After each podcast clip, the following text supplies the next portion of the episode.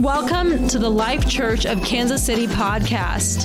Please consider following, sharing, and supporting by giving at tlckcmo.com. May you be blessed by the word of God. Acts chapter 6, verse 1. Two weeks ago, we began to unveil our spiritual direction and theme for this year. Our theme is building a daily New Testament church. And so I'm trying to do what I can to move us toward the first century. A lot of things in the first century I don't want to go back to. Like, I like air conditioning. I like Dairy Queen.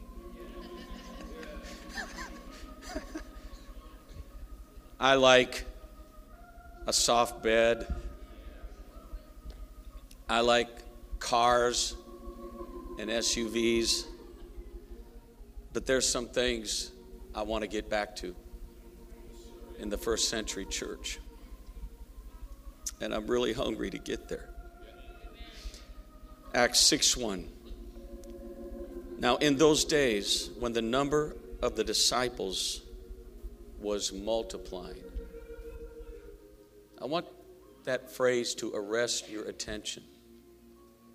In those days, in other words, Luke is saying to his readers, You know what I'm talking about. It was that season when disciples were multiplying. Everybody say, Disciples were multiplying. I'm not even going to get into the rest of this right here, chapter 6. You know, there's a crabby old ladies were, you know, they weren't getting their food first, and the racism raised its head, and I've preached all of that, and I'm not going to deal with that today. Uh, but I want to skip down to verse 7. Then the word of God spread, and the number of the disciples multiplied greatly in Jerusalem. I don't think this is two separate multiplications, but I think this is a continuum. I think this is a season that was marked by an extraordinary impact in Jerusalem when disciples were being multiplied. If you're a guest today, I want you to know that at the Life Church, we talk about disciples. Uh, we're Christians. Jesus Christ is our champion, He's our Savior, our Lord. But we don't want to act like lazy 21st century Christians do. We want to act like the first generation Christians did.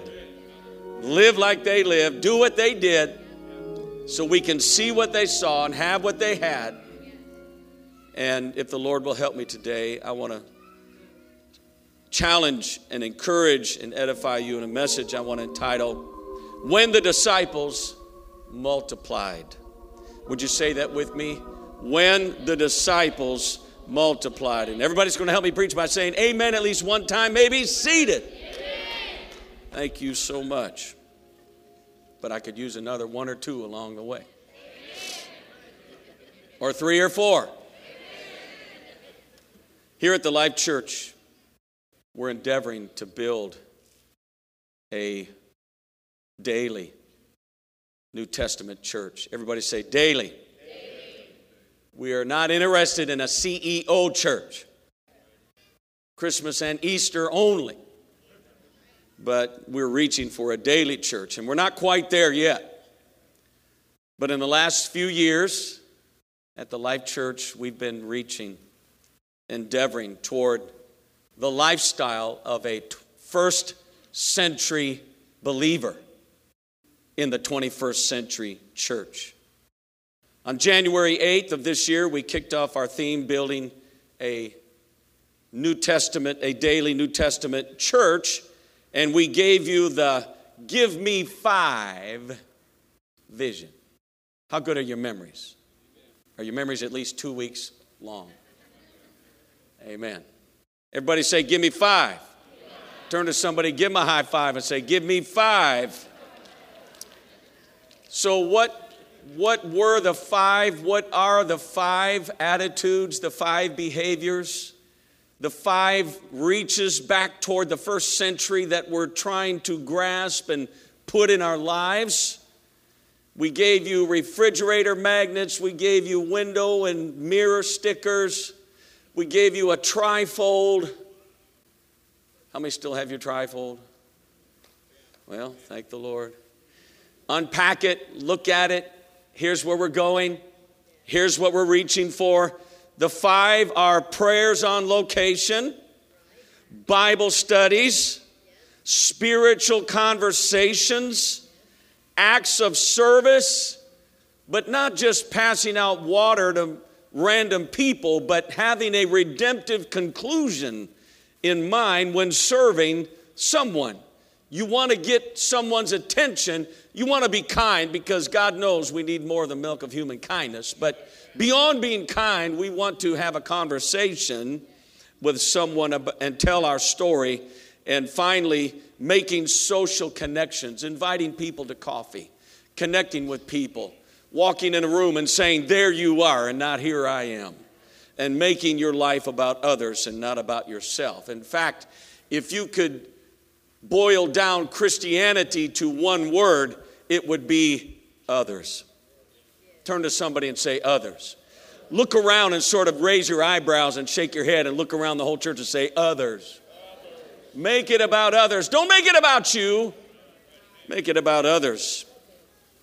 So, I'm going to ask you a question. This is really scary for me because I'm hoping somebody will at least raise their hand.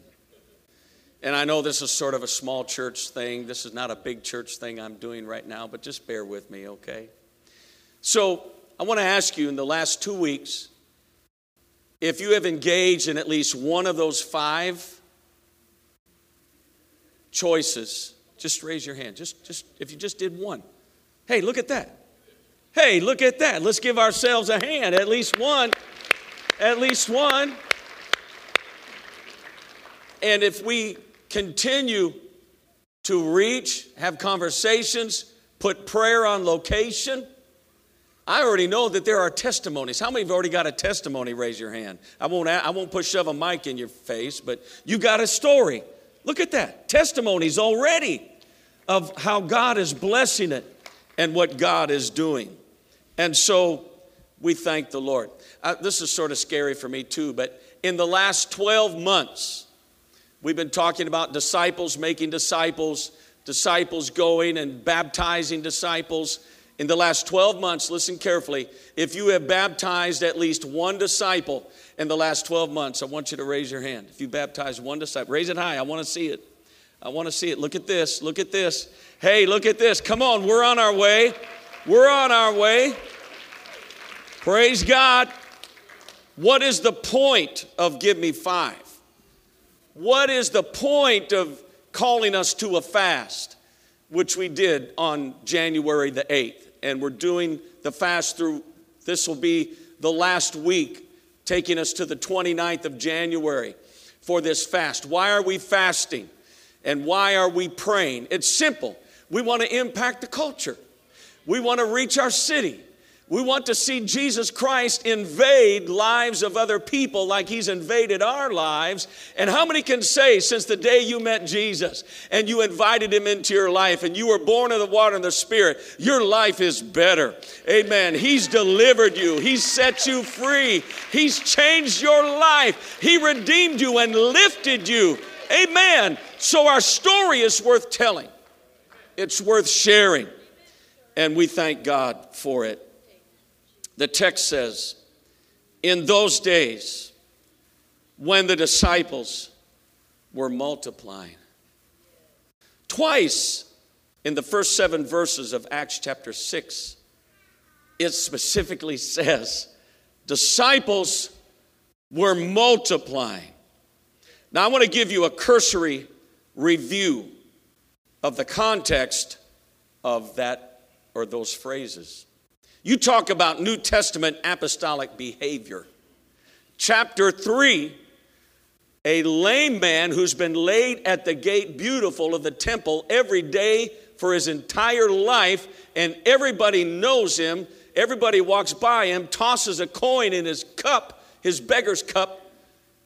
One day he's walking and leaping and praising God. Would that get your attention? it shook the city, it shook the religious leaders. Instead of them saying, Well, praise God, finally God's broke in and God healed this man and now he can go get a job and pay his tithes.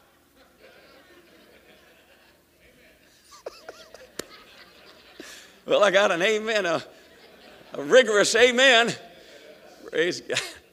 You know, I like to have a little bit of fun uh, when I'm communicating.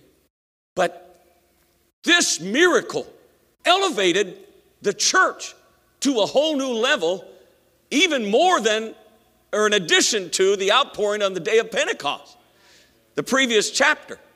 And now in chapter 4, Peter and John get called in question and they're beaten and they re- retort to the high priest whether it be right in the sight of God to obey man rather than God, judge ye. But we cannot but speak the things which we have seen and heard. In other words, they're saying, you know, have a nice day, Caiaphas, but we're going to obey God and not you. And so they get beaten and they go right back out on the streets and they start preaching again. Now we fast forward to chapter 5. My, my, my. Chapter 5, you got to understand that during the day of Pentecost season of celebration, some 50,000 Jews, visitors, have invaded Jerusalem to celebrate. And they're all Jewish, but they come from other uh, nations and they have their own languages. And the Holy Spirit was poured out in Acts chapter 2. 17 different people groups, language groups are there, but they have a common thread. They're all devout Jews from every nation under heaven. And these people that have been filled with the Spirit, speaking with tongues, and have been baptized, they're not immediately ready to go back to their home city, nation. And so they're hanging out in Jerusalem and they overwhelm the hotels and all the places where they can stay, and they don't have sources of income. And so the locals begin to sell items, they begin to sell lands and houses and whatever they can to, uh, to help support the relatives and the friends and the people and the new friends that have come in because the apostles are teaching and preaching and equipping and, and you talk about God's brilliance. Listen, God's brilliant. He sends 50,000 plus Jews from 17 different nations, baptizes them in the Holy Ghost. They get baptized in Jesus' name, and he's going to send them like, like Samson, who tied 300 foxtails together with a firebrand in the middle of them and sent them out and burnt all the Philistines' corn down. This is what God is getting ready to do. He baptizes them in Jerusalem, and now he sends them back to their nations. There's no wonder there was a worldwide shaking revival. And so they need financing, they need resources, and people are selling things. And, and we see the unity and the humility and the partnership, and, and people are bringing money and they're laying it at the apostles' feet. I'm just teasing. But you got to think about that. There's unity, there's sacrificial giving, and why are they laying it at the apostles' feet? I'm going to tell you why. Because they understood spiritual authority. And you show me a church where there's no spiritual authority, and I will show you a church that is dead, twice dead, plucked up by the roots. But when there is a church that has spiritual authority in it, and you believe that the pastor and the leadership are men and women of God who are called into the fivefold ministry, amen, God will bless you for that, and He will bless the church for it. But look what happened. Ananias and Sapphira lied to the Holy Ghost, and they gave their offering in a deceptive way and they were confronted. The Holy Spirit, the gifts of the Spirit operated. Peter said, Did you sell the land for so much? They said, Yea, for so much. They were trying to look like what they were not. They were deceiving the Holy Ghost. And the Bible said that Ananias fell down at the feet of Peter, and three hours later, you think we have long church services? Three hours later, Sapphira, his wife, come in, comes in. She attests the same lie, and she falls down, and there's two fresh graves out in the churchyard cemetery. Now, this is the context, but look what happened. And again, I'm not taking the time that perhaps I should, but the Bible says great fear came on the church. Let me tell you something. What would get our attention if somebody stood up right now and defied and called me or who's ever preaching a liar and tried to make something out of themselves that they were not? If we're a prayed up church, if we're a fasting church, if we're a spiritual church, you can't get away with putting your hand on spiritual authority. I know what I'm talking about, and I'm not trying to line my pockets today. And the people of this church know that I would serve anybody and I would do anything for anybody in this church. This is not a power trip for me. And furthermore, you show me any pastor who's doing anything for God, and I will show you a man who's been hurt, crushed, broken, and been in too much pain to ever be seduced by your applause. And still smiling and still excited about the work of the Lord. And verse chapter 4 verse 13 it says of Peter and John their antagonists looked at them and said these are followers of Jesus. They took knowledge of them that they had been with Jesus. Everybody say, been with Jesus. So they're imitating Jesus and they have boldness and they're preaching and the church is giving sacrificially. And the Bible says great fear came upon the church, but that was followed by miracles, wonders, and signs. And I'm going to tell you, I don't know how it's going to happen, when it's going to happen, or where it's going to happen, but I'm praying that everything that we've seen, I don't want anybody to fall dead in church. Believe me, I'm telling you, if you do, we're going to lay hands on you and raise you back from the dead in the name of Jesus Christ. Unless you're a low down, no good liar like Ananias and Sapphira, then we're going to take you out and bury you. But praise God.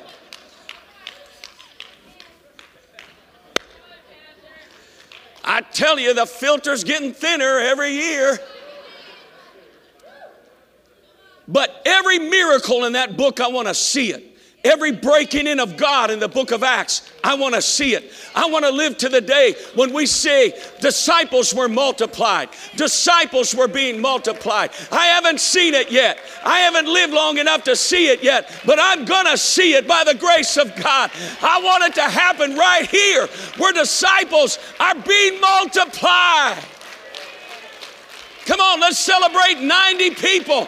We saw the video 90 people.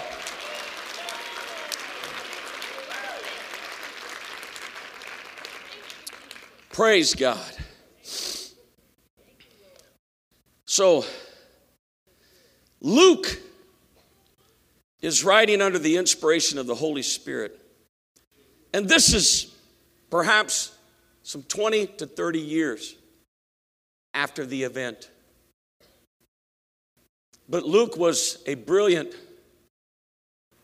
writer. Even secular literary professors will celebrate how Luke gathered information and put it together for a purpose. And we're so blessed. My father in law used to say, My Lord the King, I love your word. And he would kiss the Bible. And we're blessed today to have the narrative of the book of Acts. And Luke is showing the growth pattern of the church in those days when the number of disciples were multiplying. God anoints him to write about that church in Jerusalem. He was not writing about an organization of 40,000 churches around the world. He wasn't speaking from a corporate perspective, but he's saying one local church in Jerusalem.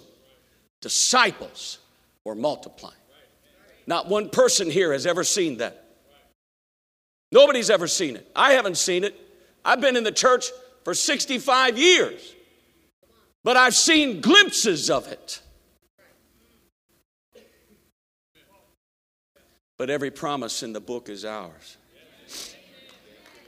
If we will do what they did, five apostolic behaviors, Bible studies, spiritual conversations. How about some miracles on the streets? How about you laying hands on somebody sick and saying, In the name of Jesus?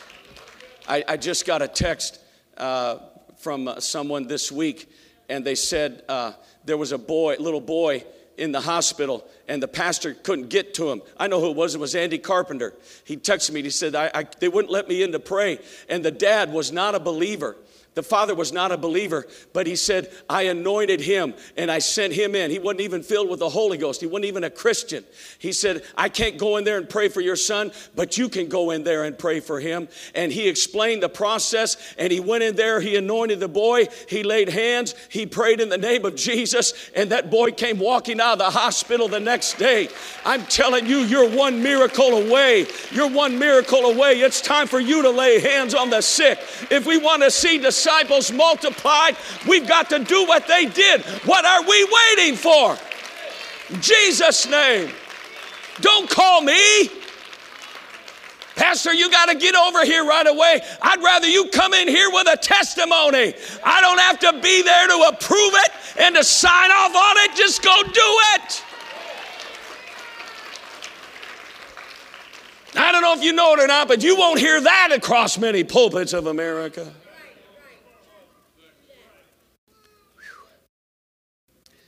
And so Luke, he's, he's saying there was a season. And he's sort of looking back on that. Oh, I remember when the disciples were being multiplied.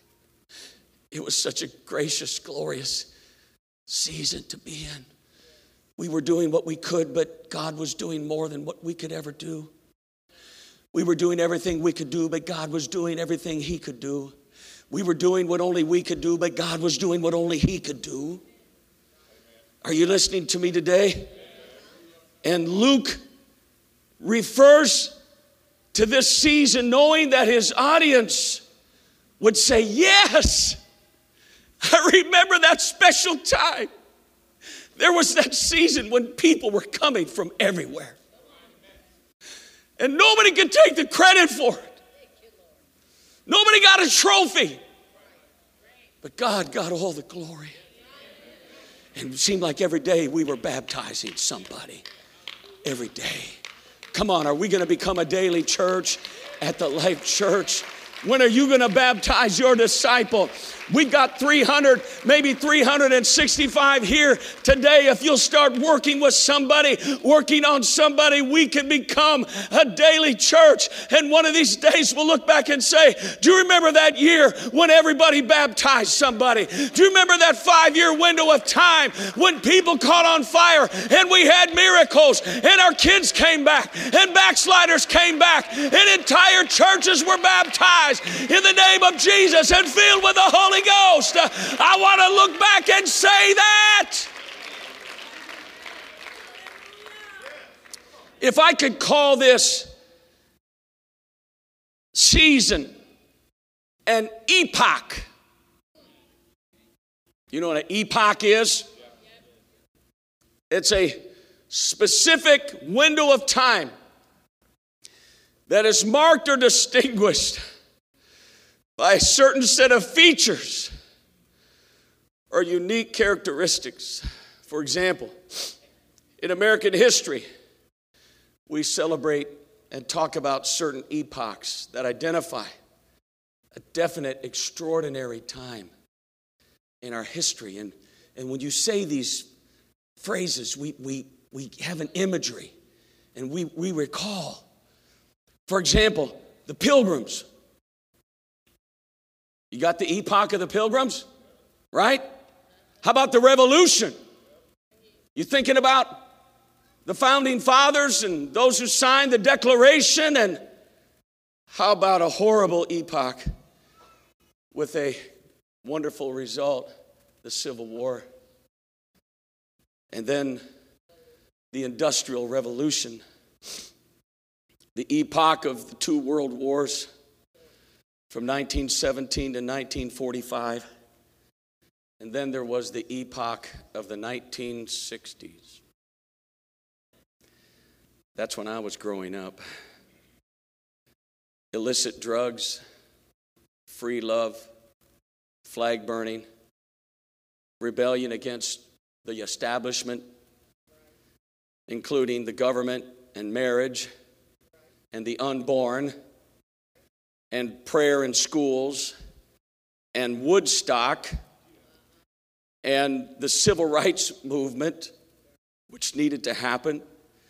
And during that decade, we put a man on the moon. But I'm just saying, the 60s was a time of upheaval.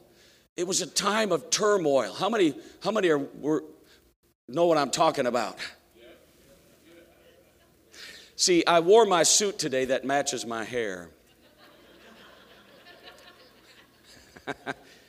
I grew up in the 60s. It was a turbulent time. Our nation was shaken. And I still remember feeling a little bit unsettled, and the status quo was challenged. And I'm sure that a lot of good came out of the 60s, but one of those good things, one of those things was that was not good was the Beatles. Because they brought Eastern religion and drugs and introduced it to this generation, and others did. Let me move on. So, Luke, I want you to understand what an epoch is. It's, it's this window of time marked by certain features. And, and Luke looks back at this sort of epoch, a special, memorable season of harvest where disciples were multiplying greatly. Now, here at the Life Church, we have a few epochs. Oh, yes, we do. And first picture I want to show you uh, I've seen this around, you've seen it. This is 40th and Harrison, what we affectionately call 40th and Harrison. This is an epoch, people. This is a city church. My, my home church looks a whole lot like that's where church, churches were on street corners. In fact, back in those days, pastors didn't pastor churches with names, they pastored street corners. What church you go to? 40th and Harrison? What church you go to? 13th and Gravois? My church was Hagen Victoria. Marlene's was Fifth and Victory. It was street corners. I don't know why they did that, but that's the way it was. And if you look real close, right in the middle, you'll see Joyce Sims with an afro.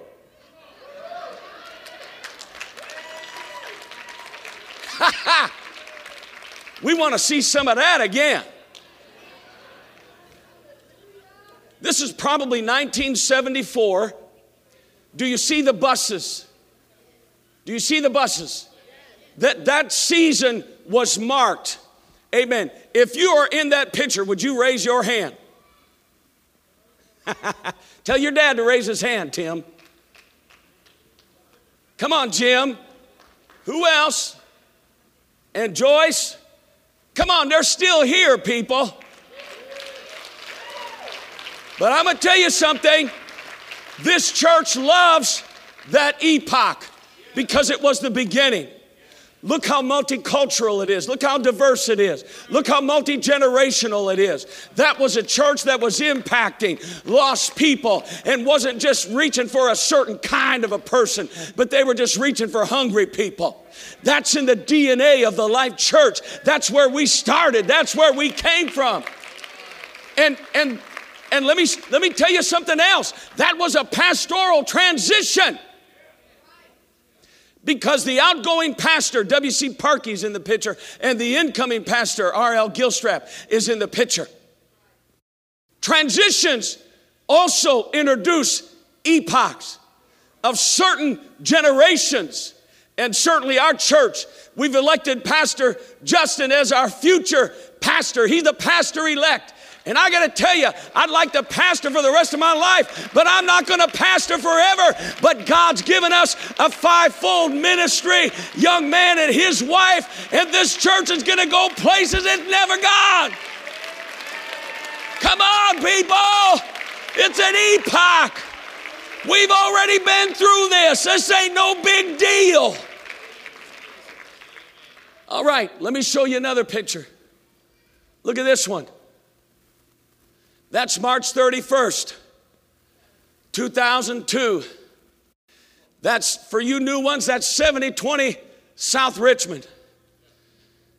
Listen, the building was a metal building, 15,000 square feet. The men in our church built that building with their own hands. And they celebrate him. There's Kenny's still here. He helped build it. Tim, Jim, I don't know, but your dads did. And that building cost $210,000.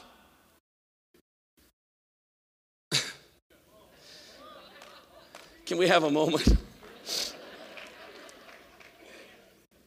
And they paid for it with peanut brittle sales.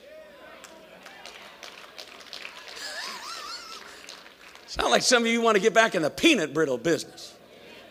Let me tell you something. All of those that made and sold peanut brittle, they don't want to have nothing to do with peanut brittle. In fact, at Christmas time, they don't even accept gifts of peanut brittle. And I asked our board of directors early on, what's the most we ever raised in one year for a building program? They said $25,000. I said, well, next year we're going to raise 100,000. This was 1998. They said, Well, how are we going to do that? We would never sell that much peanut brittle. And we're not going to sell one lousy bag of peanut brittle. How are we going to do that? I said, I'll tell you how we're going to do it. We're going to give it. And we did.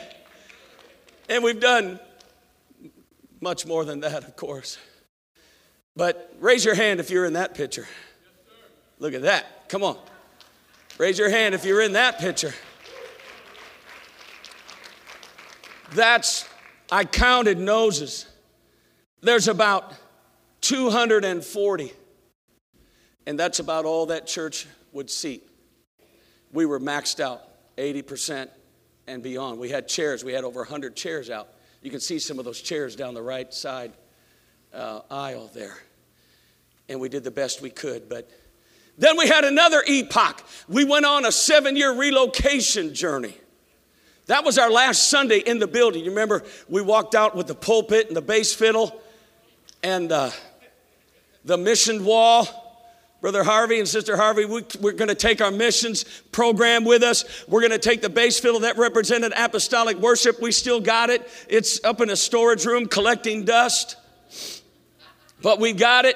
And we took the pulpit, which represents our doctrine and our message and we, all, we carried him out into a U-Haul truck and we gave everybody a refrigerator magnet with a U-Haul truck shape and it said together we're going somewhere. Anybody remember that? Anybody still got the magnet?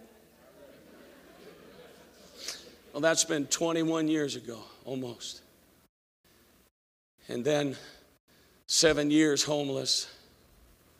Everybody say epoch. I think you get it. I think you understand. And we went out with 240 and one local pastor. He said, You did what? I said, We sold our building. He said, Oh, I'm afraid for you. I'm scared you're going to lose all your people.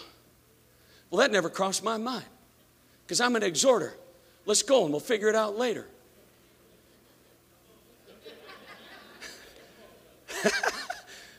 yeah. I'm ready to go bear hunting with a stick right now. And we'll figure out what to do with the bear when we get there, but let's go. And uh, so we were like Abraham. We went out not knowing where we were going, but I went to a conference. It was not a conference of our denomination, but the preacher called me out. He called out three people. In fact, I'll tell you who it was. It was T.D. Jakes.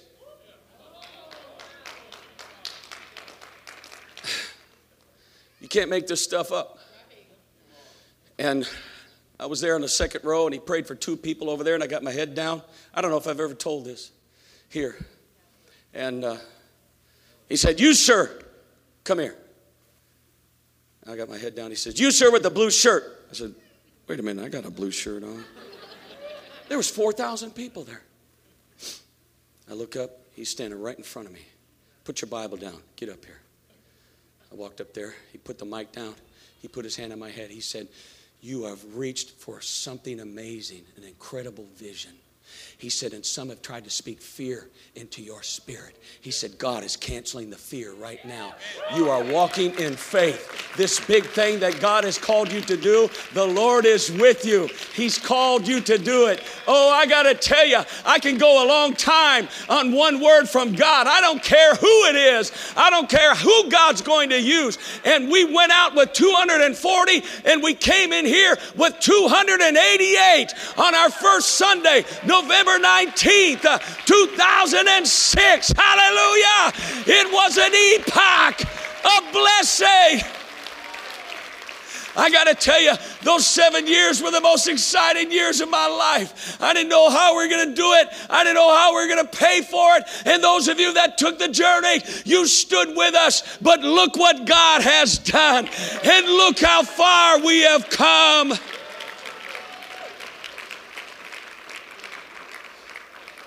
And now we're into the finishing strong epoch. And I won't say much about that because it's been well documented and it's the most fresh in our minds. But I just give me a few more minutes. I, I got something I got to tell you today. I wish I could convince you that God is breaking in. My sweet sister Pam's over here. We grew up in an amazing church. I've got another picture. Put that up there, Noah. This is our home church. And this ABI students, if you look real close, I don't have a pointer. If you look on the second row, the second guy in from the right, do you know who that is? It's Lee Stoneking. He's a Bible school student. And it was just a year or two after this. Hear me now. Prophet Kenneth Reeves, pastor of Granite City, Illinois. Some of you knew him. He comes to his church on a Sunday night and he says, I don't have a message tonight. God didn't give me a message, but I had a vision. And sometimes we need the message, and sometimes we need the vision. And he said, I had a vision. This is in 1970.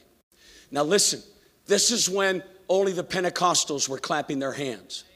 This is when only the Pentecostals were speaking with tongues. This is when only the Pentecostals had bands on their platforms of drums and basses and guitars, and my pastor went to the drums kicking and screaming.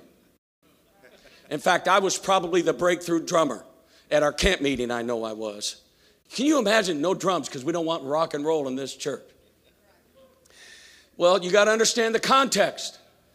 And, and so, Pam, something happened in our church in 1971. Prophet Reeves said about 1970, Marvin Walker, I talked to him yesterday. He pastored in Troy, Michigan. He was present in Granite City as a, as a college student, and he heard every word of that prophecy. He said, The Holy Ghost is going to fall in the on the West Coast, and it's going to fall among college students and hippies and drug addicts, and the Holy Spirit's going to break in. And then it's going to come across the Midwest, and then it's going to hit the East Coast, and like a wave, it's going to boomerang all the way back across America. And our church had a breaking in of God.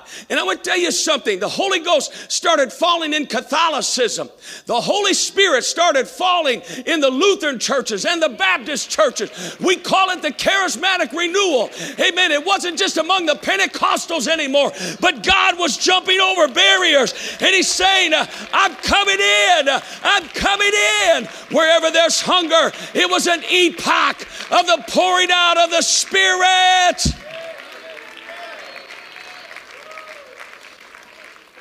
And right there in this building, about three years later, I'm 14 years old. And all these strangers are coming. these college kids. In fact, if you look at a book called Nine O'Clock in the Morning, Nine o'clock in the morning, it's written by a guy. The Lord will help me find it. Dennis Bennett was an Episcopalian priest you talk about shaking the status quo. No Episcopalians were speaking in tongues, but God baptized him in the Holy Ghost.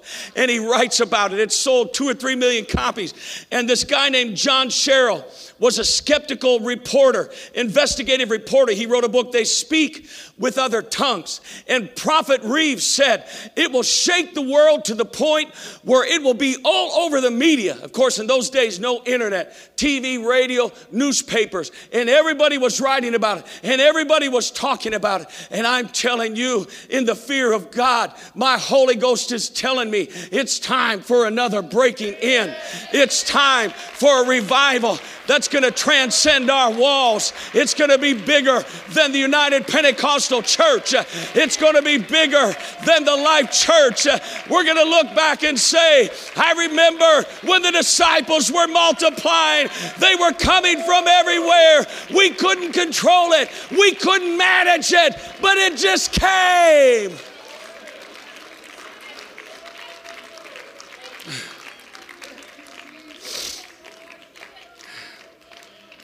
Oh, I don't want to miss the time of our visitation. I don't want to miss the time of our visitation. Come on, do you want it? Are you ready for your program to be smashed to pieces? Are you ready for the status quo of this church to be shaken up? Are you ready for strangers to come? Are you ready for the hippies? Are you ready for the drug addicts? Are you here ready for the bankers and the lawyers? Are you here? Oh, come on. I'm tired of church as usual. I want to see an epoch. I want to see it. I want it. I want to baptize pastors. I don't want to just baptize disciples. I want to baptize pastors in the name of Jesus. I want the Holy Spirit to fall in their congregations.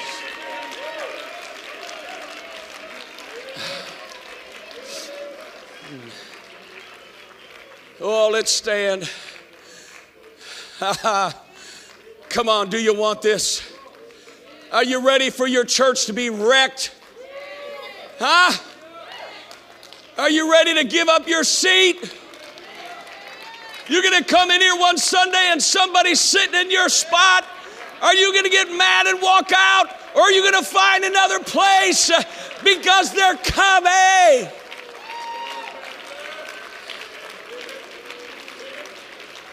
Come on. Are you ready for the status quo to be shook up?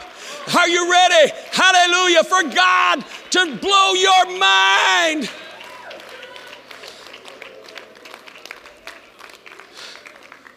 I wish I could get somebody up here that would start travailing and praying with me. Come on. Come on up here. Come on, the Life Church. Let's get after it. Come on. Pray God use me. Lord, let me be the catalyst. Give me that miracle. Lord, let me lay hands on them. Lord, I'm going to be the one to go have conversation. I'm going to baptize disciples.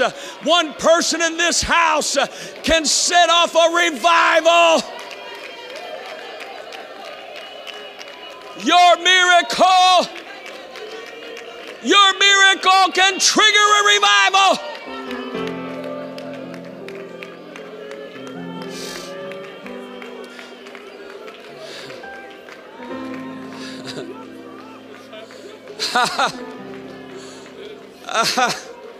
Hallelujah. Come on, let it fall on you.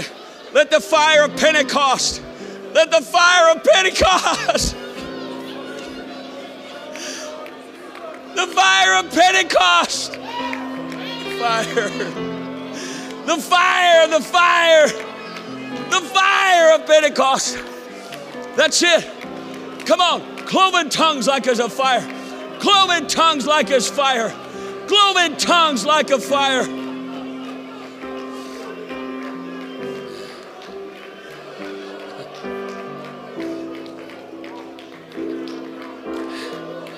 Let's go. Let's start an epoch disciples are multiplied. Thank you for listening to this message. For more content, follow us on Facebook, Instagram, and YouTube at the Life Church KC. Reference the episode notes for more details.